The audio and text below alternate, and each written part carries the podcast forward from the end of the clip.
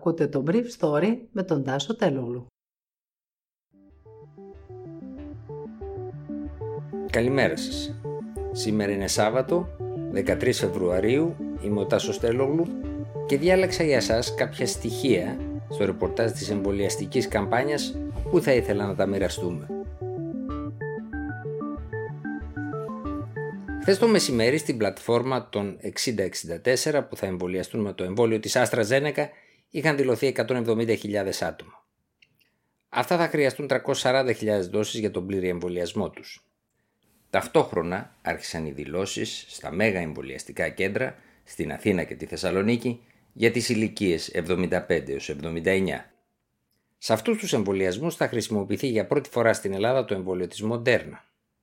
Για να ανεβάσει τροφές η εμβολιαστική μηχανή της χώρας, κάνει τις τελευταίες μέρες όλες τις δόσεις που έχει στη διάθεσή της, περιμένοντας την επόμενη παρτίδα εμβολίων που φτάνει στη χώρα συνήθως στην αρχή της εβδομάδας.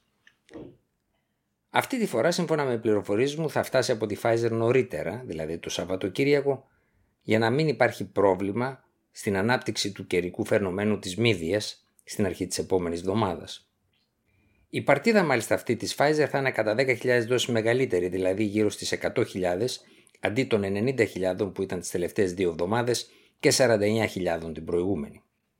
Με αυτό το βήμα η Pfizer γυρίζει σε εκείνο στο οποίο είχε δεσμευτεί, δηλαδή στην παράδοση κανονικών παρτίδων μετά την αναβάθμιση των εγκαταστάσεών της στο Πούρς του Βελγίου.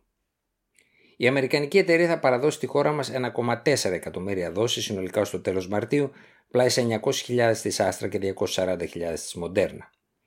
Χοντρικά τότε μπορούν να έχουν εμβολιαστεί 1,7 εκατομμύρια άνθρωποι. Αλλά προσέξτε, οι μισοί θα έχουν κάνει και τις δύο δόσεις, αυτοί που θα έχουν κάνει τα εμβόλια mRNA, και οι άλλοι μισοί που θα έχουν κάνει το εμβόλιο της Άστρα μόνο τη μία, καθώς η μία δόση από την άλλη μπορεί να έχουν χρονική απόσταση τρεις μήνες. Όσο όμως τα εμβόλια αυξάνονται, τόσο θα τίθεται το ζήτημα ποιος θα κάνει κατά προτεραιότητα το εμβόλιο ανεξάρτητα από την ηλικία του. Έτσι η Εθνική Επιτροπή Εμβολιασμών συζήτησε χθες Παρασκευή σε μια πρώτη συνεδρίαση να καθορίσει τις κατηγορίες των χρονίως πασχόντων στις μικρότερες ηλικίες που θα μπορούσαν να εμβολιαστούν κατά προτεραιότητα, δηλαδή να πηδήξουν τη σειρά. Η συζήτηση αυτή θα ξαναγίνει τη Δευτέρα, οπότε και θα ληφθούν οι τελικές αποφάσεις της Επιτροπής Εμβολιασμών.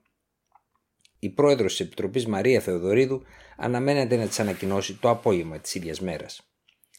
Θα είναι πρώτη φορά που πλάι στο κριτήριο της ηλικίας θα προσθεθεί και ένα ακόμα κριτήριο, αυτό της κατάστασης της υγείας του κάθε πολίτη. Αλλά και τους ανθρώπους των Υπουργείων Υγείας και Ψηφιακής Πολιτικής, ο διάβολος βρίσκεται στις λεπτομέρειες. Σε χώρες όπως η Ελλάδα που δεν υπάρχει ηλεκτρονικός φάκελος του κάθε ασθενή, το ποιος έχει χρόνια νοσήματα θα καθοριστεί έμεσα από τα λεγόμενα insurance claims του, όπως για παράδειγμα από τη συνταγογράφηση που θα αποδεικνύει έμεσα από το τι πάσχει. Θα γίνουν εμβολιασμοί στη μύδια. Τα περισσότερα ραντεβού θα τηρηθούν, αλλά μπορεί όχι όλα ανάλογα με τη βαρύτητα της κακοκαιρίας. Το σύστημα είναι έτοιμο σε αυτή την περίπτωση να μεταφέρει κάποια ραντεβού σε μια άλλη μέρα μέσα στην εβδομάδα, πιθανά στην επόμενη Κυριακή. Ήταν ένα έκτακτο brief story για σήμερα Σάββατο 13 Φεβρουαρίου 2021.